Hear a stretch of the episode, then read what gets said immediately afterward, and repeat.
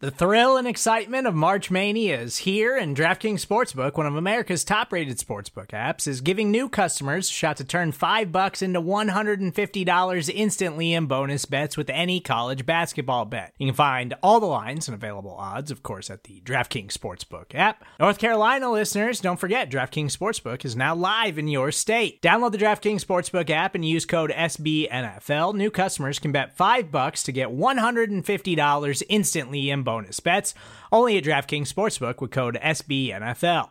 The crown is yours. Gambling problem? Call 1 800 Gambler or in West Virginia, visit www.1800Gambler.net. In New York, call 8778 HOPE NY or text HOPE NY. In Connecticut, help is available for problem gambling. Call 888 789 7777 or visit ccpg.org. Please play responsibly on behalf of Boot Hill Casino and Resort 21 plus age varies by jurisdiction. Void in Ontario. Bonus bets expire 168 hours after issuance. See DKNG.com slash B ball for eligibility, deposit restrictions, terms, and responsible gaming resources. What's up, everybody? Thanks for joining us today. My name's Kent Swanson. This is the AP Laboratory, the mailbag edition to start your week off right. We got a lot of questions to get through. We got five star reviews. We got Gmail questions. We got Twitter questions. We're going to try to answer a bunch of them. Here to help me do that.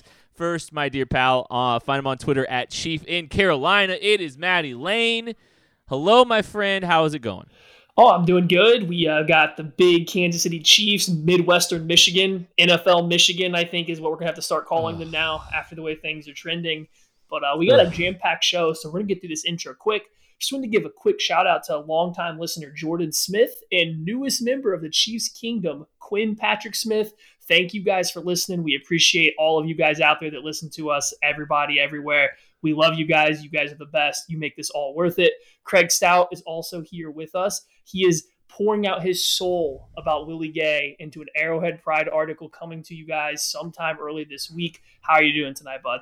Man, I'm gonna have to reduce this down. I because I am literally pouring my soul. This might Just have to be a Maddie seven length. parter. No, just send it at Maddie length. Okay, okay. I, I'm gonna have to trim this thing back because I I, I like gushing about athletic linebackers. You guys. Maddie Maddie set out there's a DM, I've got receipts. Maddie set out to write 750 words on Taco Charlton and he wrote 1500. Listen, This is- it was going to be 750. He had to go and mess around and have a very good game in 2018. That was a two times multiplier. Okay. Well, it it you do it to yourself, buddy. Your your lo- your your length. The funny thing is is when Maddie no, okay, don't. What the funny thing is is when Maddie's not on the show, me and Craig wind up going longer. I don't know, like we don't feel like we have to rein Maddie in, and then me and Craig wind up going for like 50 minutes when we're on the show. It's hilarious. Just the engine Um, that makes okay. this thing churn, baby. Clearly, I mean, what would we do without Maddie Lane? Uh, real quick, just uh, if you've noticed on on the podcast channel that you know you're seeing a lot more content here, and you're going to continue to get more of it. The AP Editors Show, show is going to be on Tuesdays and thir- Thursdays. We're on Mondays and Wednesdays. Uh, you might get some more content, you know, sometime later in the week as well. Just depends on the week. But all of our podcasts are releasing at 11 a.m. every day now. So 11 a.m. every day, Monday through Thursday, you're going to get some content, and then you might get some more content after that. So be on the lookout. We're trying to get some more content out, co- content out for you. Uh, so yeah, we're uh, we're pretty excited about that that change. And the AP Editor Show, if you haven't listened, is great. Uh, they're doing a great job over there. Uh, five star review question time. If you like the show, if you like the podcast channel, feel free to leave a five star review. Already saw a couple uh, reviews for for Pete and John. I think that's awesome. Uh, but we try to answer the questions when we get them. And Sorcery asks, basic question: Is it against NFL regulations for a wealthy Chiefs benefactor to gift Patrick Mahomes or other players money slash luxury items as a way of avoiding salary cap hits? Does it happen anyway in the NFL? I believe this is a question like like a collegiate booster giving giving an athlete a bunch of money. Yeah, we know it happens. The TB12 Center is right next to Gillette Stadium. Huh. That's really awkward. All of a sudden, Tom Brady's business is right next door to the place where he no longer is playing. I think that that's a situation that uh, you know some team could do that, But you know, with all the taxes and everything like that that comes about from that, that's that's really hard to do. So most of these billionaire owners would just rather put it on the salary cap. Eh, there's a few offshore bank accounts. Tom's got some money waiting for him from Bobby Kraft. He's in the will. You oh yeah, it. he's definitely in the will. Jackson Bartlett, post draft, Veach threw in a comment stating he wanted to pair Niang with LDT because it would give him a fluent French speaking wingman. Does this raise the question that he might see Niang as a replacement for Schwartz, even with Fisher's cap hit? Interested to hear your thoughts. reading through more than just Veach's comments, but even going into Andy Heck's comments, I do think the general thought process is that Lucas Niang is an offensive tackle that may have the ability to play on the inside. That doesn't mean they don't use him on the inside or as an offensive guard this year. But if you listen to especially Andy Heck talk, but even Brett Veach, they start out with him at offensive tackle, not offensive guard. So I think they do see him as a tackle. I think Brett Veach just kind of threw in that French thing to kind of make a little bit of a funny and just to show you know that Lucas Niang is a smart player, just an intelligent guy. I think was kind of their goal with that. LDT is not under contract until next next year, I believe, either. Correct? Uh, He's an option That- year, I believe. It's an option year. Option year. Yeah. Okay. Chief in Dallas. Seriously, how do we keep the cowboy castoffs or keep getting cowboy castoffs? Uh, it's pretty incredible, really. Uh, the Chiefs continue to just gobble up pieces of the uh the Cowboys defense. It's I I don't understand it. They've got Charvarius Ward, Anthony Hitchens, now Taco Charlton. Um, they're just they're grabbing all these guys. It's it's wild. Uh, I think that was more of a joke, but still, that's that's crazy to see. Um, AP Nerd Squad at gmail.com. Gents, seems like almost every player the Chiefs took in the draft was a sleeper, except Clyde Edwards. Maybe Clyde Edwards Helaire. Uh, by round, round two, character. Round three, injury. Round four, position switch. Round five, measurables. Uh, round seven, didn't test. Seems like a great strategy for a team with so many pieces returning from a championship season and so little draft capital to make this many swings. Do you think this was intentional? And now that you have had a chance to watch more tape on each player, would you revise your draft grades on any of them? No, the the last part of that, I would not revise my draft ga- grades on any of them because, frankly, I liked most of them. I still like most of them. I, I think it just worked out a little bit that the Chiefs were able to catch some, you know, quote unquote sleepers or value picks with these guys because they definitely fit stuff. Now, we heard rumors about other guys that they were interested in that weren't sleepers or weren't you know going to be classified in that regard but i think it just kind of worked out overall that they were just interested in a lot of guys that ended up with these off-field things or injuries or position switches or things like that. I mean i don't think it was intentional but yet that's an interesting observation that that definitely is how it worked out my assumption would be it's just kind of chasing the value. I think the way the Chiefs operate, you hear Brett Veach talking about it a lot, where they have these tiers of players. And essentially, if you have a guy that's suffering from injury concerns or potential character concerns, position switches, they might be in a higher tier of other players around them when it comes to your pick if they're going to fall a little bit. So I think it's just the way the Chiefs draft, it emphasizes getting the best value that just happens to be within a certain tier of players. And I also think when it goes like to Willie Gay, especially, because I think that's the one that's probably the biggest risk, so to speak. They just feel very confident in their locker room and their coaches and the culture they have going on that they will be able to keep him on the straight and narrow. It sounds like they do a lot of homework on guys like that. So it is going to be okay. Like they feel very confident with it, which makes me confident. So we're all good. And the only grade that I'd want to change, I think it would be Lucas Niang. I think I graded two 2018 and two 2019 games for him when I first did it, and I just wish I could scrap the 2019 games and only grade 2018 because the hip injury just severely limited how much he could move, and that was a big part of his game is his athleticism. So like, while I feel good about the grade that I have out there on him, I just wish that 2019 wasn't equal weight as 2018 going into the draft guide. I actually think there was some intentionality about it, if I'm being honest with you. Um, and it, like, because you listen to Brett Veach's comments, he talks about with Willie Gay, it's, you know, if he had come back next year, he would have been a first round pick. It was either him or Andy that said that. Um, I think, you know, the Niang swing is fantastic for a team that feels comfortable with their, you know, situation this year. You know, having 20, 20, 20 of 22 starters back gives you the luxury to maybe take a swing on a tackle that probably goes in earlier if he's not injured. Uh, L'Jarius Sneed is the one guy that I do kind of wish um, we had we had graded as a cornerback, obviously, because he's going to come in and play as a cornerback. This his cornerback tape is fantastic. It really is. Uh, I did I did miss one five star review question, uh, and I wanted to wanted to ask it or answer it. Uh, Crossbreak it asks: There's a video of uh, Brett Veach talking about why they drafted Clyde. He talks about not getting good results on well blocked first downs and how Clyde Edwards Helaire will make Pat's life easier. This has analytics guys worried that the Chiefs will be a la- less pass heavy. Uh, what was your takeaway from the comments, or will Andy continue to throw on first downs at a league leading rate? I think they're slinging the ball all over the field.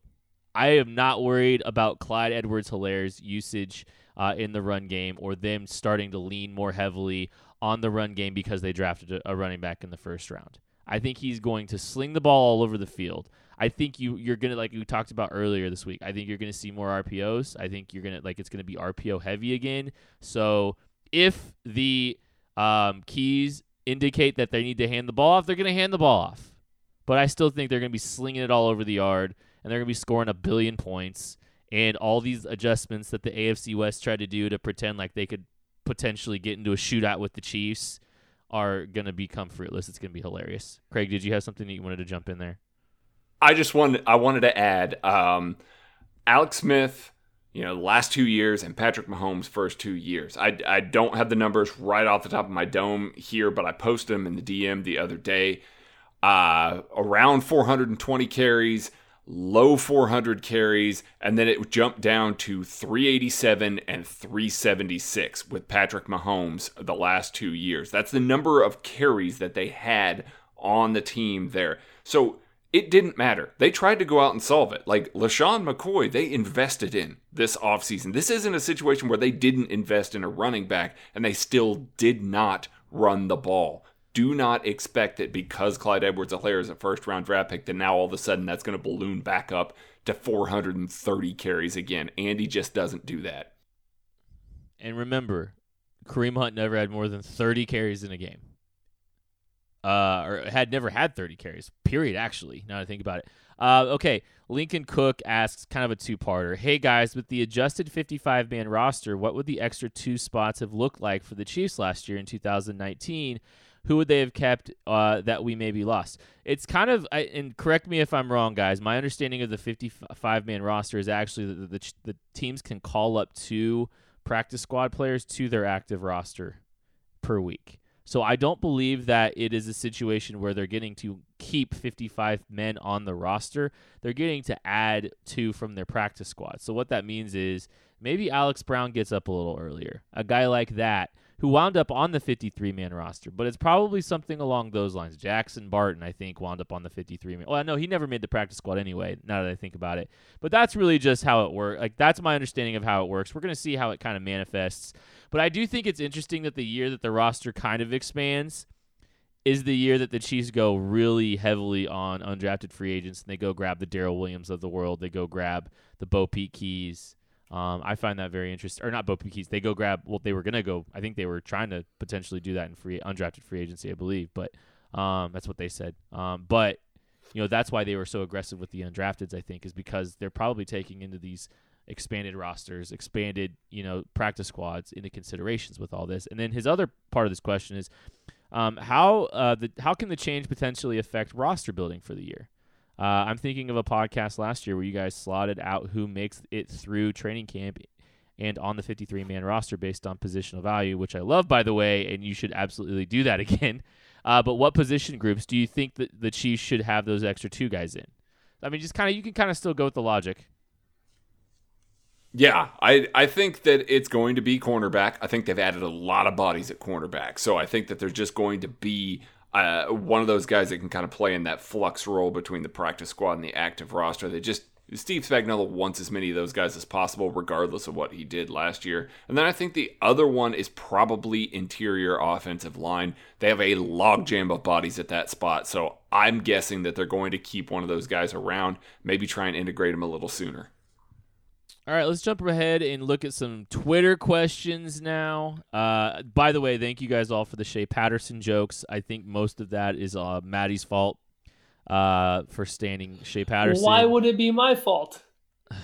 Also, anytime you can add the number one quarterback in the entire country to your football team, you do it. you done? For now, um, also, uh, just just for like just lay it all out here. We've got asked a lot of questions about what UDFA is has a chance to make an impact, who has a chance to stick. I think we answered some of that last week. I don't I don't think we're going to answer a ton of those a ton of that that question a ton of times moving forward. I will we will answer questions about specific UDFAs. So if you want to ask questions about specific guys, that's a better way for us to kind of have conversations and keep this stuff fresh. I think we have a Yasir Durant question in, but um, we're we're probably if you want to ask specifically about a UDFA, please go ahead moving forward. Um, I just don't want to continue to answer that question because I don't think that's going to be good for you guys, and you start rolling your eyes at us for answering it. Um, and Wrestle and Wrestle 2018, John Lovett is Andy Reid's secret weapon. The league knows about Clyde Edwards-Helaire, but they don't know Lovett. Uh, the Chiefs discount uh, Taysom Hill. Agree or disagree that he had a, has a role based on the offense in the offense this year? I want to buy more John Lovett stock than anybody else on the planet, but the Chiefs keep bringing back Anthony Sherman to waste a roster spot on a guy that just plays special teams and is good in the locker room. If you remove Sherman from the entire equation, I agree. John Lovett have a place in the offense. He's going to be an H back, not a tight end. I don't want him lining up on the line of scrimmage trying to block defensive ends or linebackers from one or two steps or a standstill. That's not going to be his game. Put him as an H back. You can make him a, you know, use check type player. It's just I don't know where you put him on the roster right now, the active roster, when you have Sherman taking up that roster spot, who's already such a prominent role in that locker room and on special teams. I just don't think it leaves space for Lovett to be active. Max Arquilla asks, First, want to say you guys do, uh, do my favorite podcast. and You guys are so good at what you do. Well, thank you. we don't feel like it. okay, big thank shot. you for the cut. End of question. Thank you, Max Arquilla. Thank you. Um, do you guys think the Chiefs should take a shot at signing Logan Ryan or any other cornerback, assuming Breeland misses a few games? I think we kind of talked a bit, little bit about this, um, but let's make sure because I, I don't know if we went too deep, and there's been more come out about Breeland. Just just state about Logan Ryan real quick. Yeah, Logan Ryan, definitely. Logan Ryan can play in the slot. They can give some of these guys a little more opportunities on the outside. Rashad Fenton, if they believe that Sneed is ready to go, they can definitely do that. I think Logan Ryan makes them better. I think Darqueze Dennard also makes them better. Another guy that's out there still available. I think both those guys are going to be pretty cheap. I, I just think at this process or at this point, it's kind of like a Mo Claiborne situation where it's not going to be too expensive because it's going to be much later in the process. I would 100% bring a slot guy in if they expect Bashaud Breeland to have to miss some games because frankly, they need that guy. I just don't want to go in there and try and take one of the spots away from one of the young guys. Quartzalope asks, given how the Broncos, Raiders, and Chargers were all invested in wide receiver talent this offseason, do you see the Chiefs' offensive back depth being a bigger concern than the usual going into the season? Well, the problem for the Broncos, Raiders, and Chargers is their quarterbacks can't handle all of this, you know, horsepower that they have. I mean, they've got they've got, you know, a pretty good engine, but they can't drive. So I, I I'm not as concerned now. If I mean these situations can change very quickly if better, more competent quarterback play gets involved. But until that happens, I'm not going to be worried. I'm not scared of Derek Carr. I'm not scared of Drew Lock. I'm not scared of Tyrod Taylor and or Justin Herbert. Listen, they got much better. They have much better weapons. They they nailed their draft picks with with weapons that they added in the rest of the AFC West. But I actually like the defensive back depth better than I did last year. Like I, I am walking into this season a lot more confident in what this team has, a lot better depth. I like the guys that they have on the roster. So no, it wasn't a problem last year in that regard. Now you've got some more athletic bodies, some longer bodies, a little bit better ball skills. You don't have a room full of negative ball skills. So it's a situation oh, I think where you can move up feel better about what the Chiefs are doing here because I do think that even though they added all that stuff, that the Chiefs will be fine in their defensive backfield. I mean, I think what you're saying is the AFC West is trying to find a way to score points to keep up with the Chiefs because you're not going to be able to hold them down on a consistent basis and beat them. Patrick Mahomes, Andy Reid, the offense is too good, so you're going to have to score points. You look at the Chiefs defense, the obvious places to take advantage of are at cornerback and linebacker. And so what do you do? You add speed receivers to the outside. You force Charvarius Ward, you force Bashaud Breeland, Rashad Fenton, whoever, to try to cover these better receivers on the outside. What the Chiefs have done really well is get a lot stronger through the middle of the field. They're going to force these Derek Carr, Marcus Mariota, Mariota hybrids and these Drew Locks and whatever in the world Taylor is going to be for the Chargers to beat them by throwing outside, which just simply isn't a thing that that level of quarterback can do on a consistent basis. So the Chiefs are kind of built well to slow that down with the current quarterbacks in the division. But I do think you see the AFC West is kind of getting an idea of how you have to attack the Chiefs to try to start competing with them. All right, we're going to take a break and we will be back with more of your questions, including some Taco Charlton talk, which we're all here for, right after this. Support for this show comes from Sylvan Learning. As a parent, you want your child to have every opportunity, but giving them the tools they need to tackle every challenge, that takes a team. Now more than ever, educational support tailored exactly to what your child needs can make all the difference. That's why parents have trusted Sylvan Learning for 45 years as the ultimate teammate in their child's educational journey, instilling in them a love for learning and a passion for reaching the next level. And Sylvan's Insight Assessment can identify gaps in learning and areas that could be of concern for your child. It's a 360 degree view into your child's learning that you can't find anywhere else and helps ensure that your child didn't miss something in school that might put them at a disadvantage in the future. And right now, it's the best price of the year at $29. Go to sylvan29.com to learn more and get your child's assessment for only $29. That's S Y L V A N 29.com.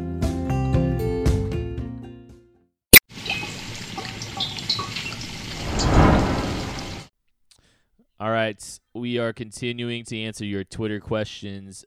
Jeff Pars asks, "Now that the draft is over, do you wish the Chiefs would have traded their first round pick for Minkah Fitzpatrick?" Um, it would have taken more than their first round pick to acquire Minkah Fitzpatrick because when the trade happened, you know, I you know, I, I think the Dolphins were looking at it and saying the Steelers are gonna suck. The Chiefs aren't gonna suck. They were gonna have to give up more. That being said, yeah, I would have traded my first round pick for Minkah Fitzpatrick. Could you imagine this defense with him? We you know we talked we talked about the Bermuda Triangle, you know, with the safeties.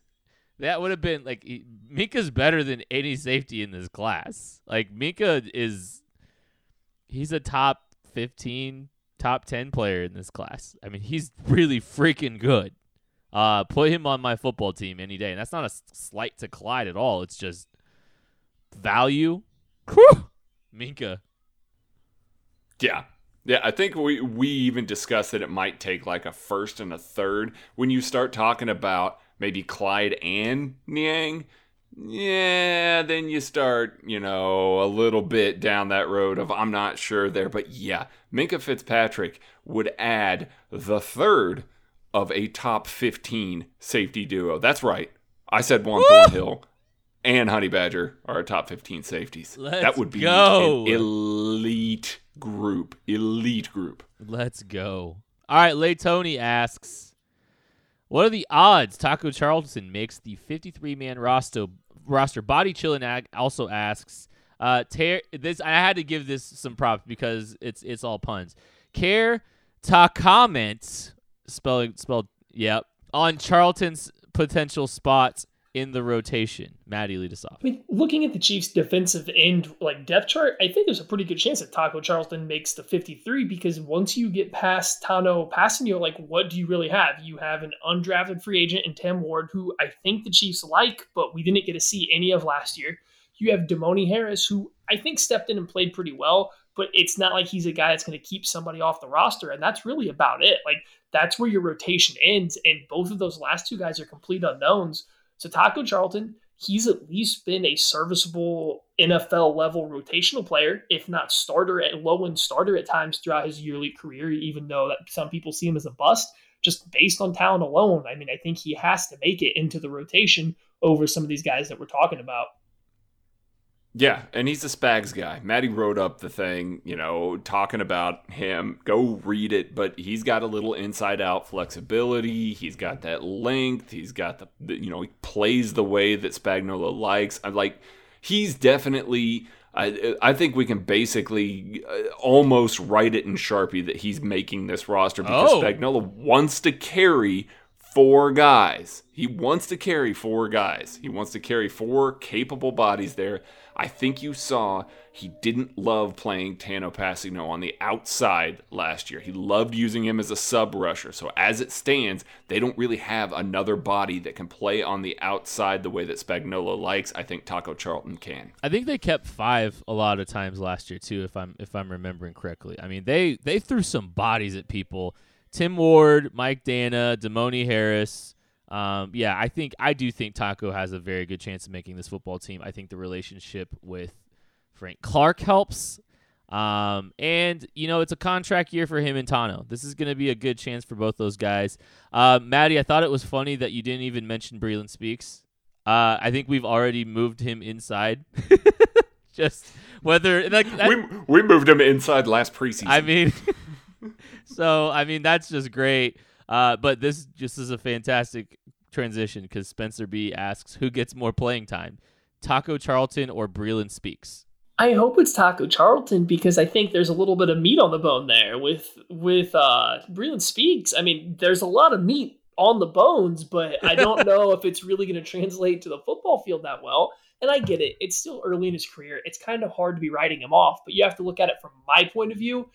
I didn't see an a good NFL player when I watched him in college. So we're going on like six years now worth of Breeland Speaks tape where I just see a guy who's going to be a very low end rotational player on at the NFL level. So like I don't think there's a lot there. You add in PED issues, injury issues, weight control issues. Like I'm just not seeing what I should be hyped up about. I hope he comes out and proves me wrong.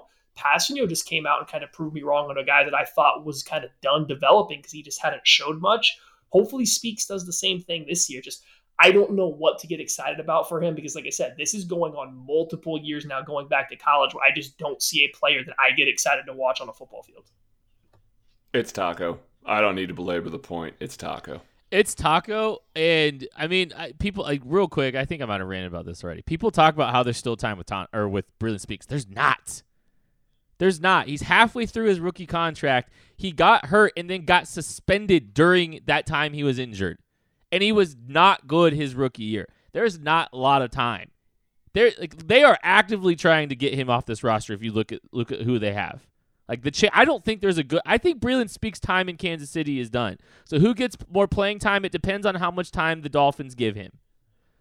Kyle K Craig's giving me a look. Woo! uh, Kyle K. Does Bo Pete have the skill set to challenge Rashad Fenton for time? Eventually, yes, absolutely. I think that Bo Pete is better with the ball in the air. I think he's got a higher, you know, ceiling. He's got a better athletic profile. But Fenton's been in the system one year already. He knows how to play. He looked pretty decent playing outside at the NFL level. So I don't expect Bo Pete to come in and just all of a sudden dethrone Rashad Fenton. Now, Sneed's a different story, but I don't expect Bo Pete to have that year one kind of impact there and be able to, de- you know, knock Fenton basically down the rung. I think you're more looking at Sneed here to challenge Fenton for time early on. I do think that Bo Pete in the future can absolutely do that. He has the physical profile. I just think, and I think Kent did a good job kind of summing this up on this last podcast coming out there, that he's got a lot of work to do. Like Bo Pete is not ready to play football right now at the NFL level. There's a lot of work. You just love the physical profile. I think you are a little ways away from seeing him ready to step on the field and really get going. And when you have that far to go, it's you can't guarantee he's going to get there. I think Sneed's a lot closer to challenging Fenton right now. I feel a lot more comfortable saying that those two could be in a positional battle than I do Keyes at this point in time.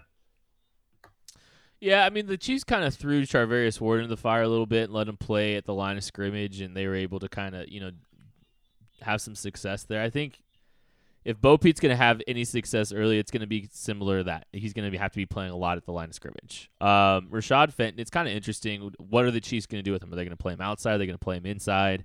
Um, Bo Pete's playing outside, uh, 100% for me. Uh, but uh, don't sleep on him. I'm telling you, Bo Pete, the the traits are there. Uh, the traits are absolutely there. Uh, Zero Mance asks, who has been the uh, what is, what has been the main difference from Dorsey managing the cap and Veach? John Dorsey uh, overpaid on his guys and overpaid for five years uh, on, on guys that he had no business paying top top of the market money. And the reason he did that is because he overcom- he's overcompensating for paying late Eric Berry and paying late guy uh, Justin Houston. So he's let them you know play it out, and then they they raked him over the coals, and then to counteract that, he got guys like John Dorsey or guys like Eric Fisher early, and it was just uh, uh and and Laurent Duvernay Tardif, whose contract is still ungood. Um, and then Brett Veach has been three year contracts. You know, he's really done a lot of three year contracts. I don't think he's overextended this football team too much. Um, and, and, you know, he's put himself. I think the only five year contract he's handed out was Frank. You know, Badger and Sammy Watkins got three year deals. So, um, you know, there there's more flexibility with Brett, what Brett Veach has done.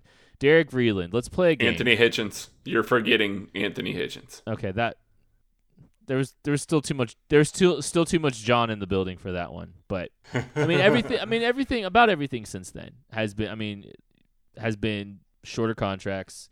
I don't think they're they're too exposed in too many areas. Uh, they're still paying the price of Eric of of the Eric Berry contract. Well, last year was their last year with the Eric Berry con- contract, I believe. Derek Vreeland, uh, let's play a game. Three former Chiefs in their prime are magically available in free agency for the 2020 season. You can only keep two. Which two do you keep and who do you pass on? This is easy for me because the three players are Derrick Johnson, Sorry. Brian Waters, wow, and Tony Gonzalez. Job. What a terrible re- job by me. It's really, really easy. And the guy that I'm leaving out is the only Hall of Famer on this list. I'm keeping Brian Waters and Derrick Johnson because, frankly, the Chiefs already have a top tier tight end that may run away with some of these records by the time it's all said and done. I don't know. He's playing with Patrick Mahomes, so Uh-oh. who knows how this is going to go. Patrick Mahomes gets better, you know, up the middle with Brian Waters and elite Brian Waters, and DJ helps this linebacking core. Put him there with Willie Gay. I don't care. Figure it out. I too think this one's pretty easy, and I thought I was probably going to be on an island here taking Derrick Johnson and Brian Waters, but apparently not. And I love Tony G. And if we go back to even the Alex Smith led Chiefs, I'm probably picking Tony Gonzalez because I think you get a lot more two tight end sets and you get a lot more use out of it. But with this current Chiefs team, I don't need two slower tight ends on the field compared to wide receivers. I just need one of them. And Travis Kelce, right now, probably still better than Tony Gonzalez in his prime. I think I'm going to take Kelce. I like what he's already got going on. So give me Brian Waters and Derrick Johnson for the exact same reasons Craig said. And yeah, we're just going to keep on rolling. Yeah, speaking of islands, sweep it. There's you're not no one is on an island. And I'm not going to lie, a little bit of this is a little bit of petty. I don't want Tony Gonzalez to enjoy the satisfaction of winning another world championship in K- or winning a world championship in Kansas City because he has been throwing a lot of shade since he's been gone. Talk about Atlanta. Well, Tony, we get we had a chance, we all had a chance, and we don't want you. Brian, you deserve a ring. Derrick Johnson, you definitely deserve a ring. Bye, Tony. You can hey, you can maybe analyze the game, you know, from the stands. Uh Jackson Redford asks, "Do you think the defense starts this season similarly similarly to how it ended last season instead of going through the growing pains it did in early 2019?" Yeah, I think that it'll be a lot closer to what we saw. Maybe not at the the very end there, but you're going to see a defense that's going to be clicking a lot better. A lot of the same guys are there. They understand it. They are on the same page with Spagnuolo. I said this after the playoffs that basically that this defense is going to be better next year simply because they don't have to go through all this. So in that regard, absolutely. I think that they are going to be much better from the beginning. And, you know, this goes back to run it back, man. They're going to win more early games because they're going to have a lot more complete performances than a lot of the other teams. Steinley Ryan asks, Yasir Durant didn't get a write up in the KC draft guide. Can you guys talk about his draft profile? Could he fill the void left by Cam Erving, or will he strictly be moved to guard? So Durant actually was two tackles just outside of the write ups. So he was very close. I think I even considered extending the offensive tackle write ups because the class was that good. And somebody like Yasir Durant or Isaiah Wilson, the two guys just outside write up range, deserved write ups. For any other class, they probably would have got it. So we I did like we did like your Yasir Durant. I do think he's more of a guard though. He is very slow footed and not a great athlete. So I just think there's going to be very limited offensive schemes you can work with that at offensive tackle. Even if you want to call him a swing tackle, just the lack of athleticism moving from right or left tackle or also inside just seems like a big ask for somebody of his athletic profile. But if you put him inside, I think he's big enough and can move out into space just well enough that he can play there. I think you're going to see a small transition from the Chiefs, too, to getting a little bit more stout up the middle rather than elite athletes. I think even if you look at the guys they kind of showed some interest in, with even Lucas Niang going to offensive guard potentially, or Robert Hunt, or just other guys they talked to, like Damien Lewis, having all these interviews with, those guys aren't super athletes. They're good athletes, but not great athletes. I think Durant's plenty athletic to play guard for the Chiefs, and I think that's where you will see him get most of his work once camp gets going on. Galaki asks if Damien Williams is ruled out at the one inch line, what does Andy do? he goes for it. I believe. I think he might even mention that they had they were looking at what they were going to do uh, if he was at like what call what play they were going to call if he goes for it or if if he if he was short. And I think he said he was going to go for it. Um, real quick, why not the quarterback sneak there? I kind of wonder if that's not the moment that you go quarterback sneak. I think that is. Uh, I'd be Brandon, here for it. Pat would be yeah. here for it. Yeah, I mean, it just it would be perfect because and it would eh, that would have been kind of poetic, honestly. Uh, Brandon four twenty two explain some scenarios in which Andy Reid could use both Damien Williams and Clyde Edwards Helaire at the same time. This is like every NFL fan that also like college football's wet dream is getting two running backs that can catch the ball on the field at the same time and thinking about these air raid offenses where these running backs are coming out of the backfield or one of them splitting out running a route. And to which I say, why not just use a wide receiver? Like, why not just put Tyreek Hill in the backfield? And if you want to motion him out to a receiver, go ahead. Or leave him in the backfield and send Clyde Edwards Helaire out to be a wide receiver or Mecole Hardman. Like, why does it have to be two running backs? I don't understand. But if you are set on trying to do that, and there's some uses for it, I just don't see the appeal. Same thing with two tight ends in this offense. I don't see the appeal if you're going to use both of them, you can split either one out into the slot. Like they can run slants, they can run some limited slot wide receiver route trees and do it pretty well, especially if a team's going to cover them with a linebacker. You can have both. You can have both of them run Texas routes or little posts or seam routes outside of the backfield. Like you can get them both into vertical routes from the backfield. It's just again, I don't understand why you wouldn't do it with a receiver rather than two running backs. I'm gonna chime in real quick. I the, the thing with like two running backs, two halfbacks, what people talk about, like the reason, like I, it's I, it's it's weird in Kansas City because we get questions similar to this, like that, like like to mess with personnel, but like I don't know how much that messes with defensive personnel. Like the reason teams roll out certain positional, you know, position, you know, personnel is is to try to help exploit a mismatch with a defense's personnel. I don't know what rolling rolling two running backs out like that with like Damien and Clyde is going to do to a defense's personnel that's really going to have an impact. You you're just what you're doing is you're la- you're losing speed on the field is really what it is.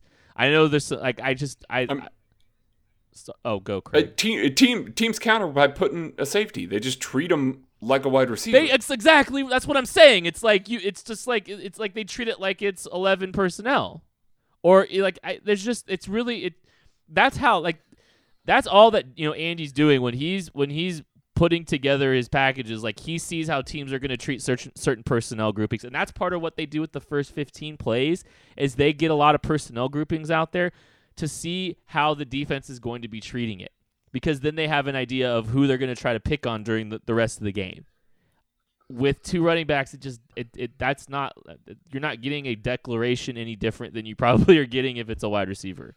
So all you're doing is you're getting you're getting less speed. Sorry, it bothers me, but that's okay. Uh, Kenny Balas asks, last year's prediction for the worst team in the league was it really successful? Parentheses 33 years. But do you have any predictions for this year? Am I crazy to think Houston? Hold on.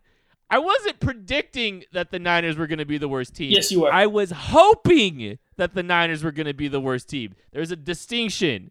I did not think it was Oh, likely. You went. You I went told you. I, no, no, no. The you can go back and listen. I said I have contingency plans for the name if the Niners have some success. I was I had the sub 49ers in my back pocket. I was not predicting Yeah, how'd that. that I was, work out? I was hoping. I was hoping. And they still won the Super Bowl. I'm sorry. But uh, the Jaguars, keep an eye on the Jaguars because I think they're trying to tank for Trevor Lawrence, and this is the year to tank. Yeah, uh, I'm gonna go with the Bears because they spent their very first pick on a tight end, giving them ten tight ends on the roster. Ten. And Mitchell Trubisky's still their quarterback. I I don't care that they added Jaylon Johnson and Kindle Vildor, two guys that I really like. Doesn't matter. I, any team that has ten tight ends, just g- get out of here with that. They're going to be awful. I think it's hard to pick a team like once you remove Jacksonville that you think is just going to be utterly terrible. Bears were a pick I was considering going with. I'm going to go with another surprise pick here, and I don't know if I fully believe it, but we're still going to throw it out there. Cleveland Browns. I think there's a chance that this thing is about just ready to erupt into complete and utter chaos. And some of the characters they have on that team, if things start to go south again, things could go really south for that team. So like that one's more of like things have to start going bad and it could just kind of snowball into a bad season. I just don't see a team besides that's really going to challenge Jacksonville to be a two or three win team because that roster is bad. Maddie, I literally thought put like I lit, I'm not joking you. I thought about this today. It's it's Cleveland stinks.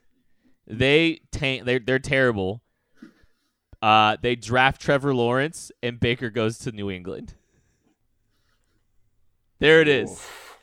It's happening. Woof. Yeah. See, I, there, there's a there's a small part of me that looks at what the Patriots have done this offseason. I'm like, man, I want to pick them, but it's Bill. Yeah, Like, but it's they're- Jarrett no, they're Stidham. not ta- no. it's Jarrett Bill- Stidham. Bill won with Jacoby It might be and- Brian Hoyer. Stidham. Bill won with Jacoby and that bum Jim Garoppolo. Okay, listen, both of those guys have more talent in their left ankle than Jarrett Stidham. Dude, dude, have you seen Jacoby Br- Brissett's left ankle? Yeah, well, he's the Kentucky Derby looking fly. Much better than Jarrett Stidham. All right, that's going to do it for this week's mailbag. We will be back on Wednesday with the AP Laboratory. Be sure to tune in at 11 a.m. for the AP Editor Show on Tuesday. We'll catch. Thank you.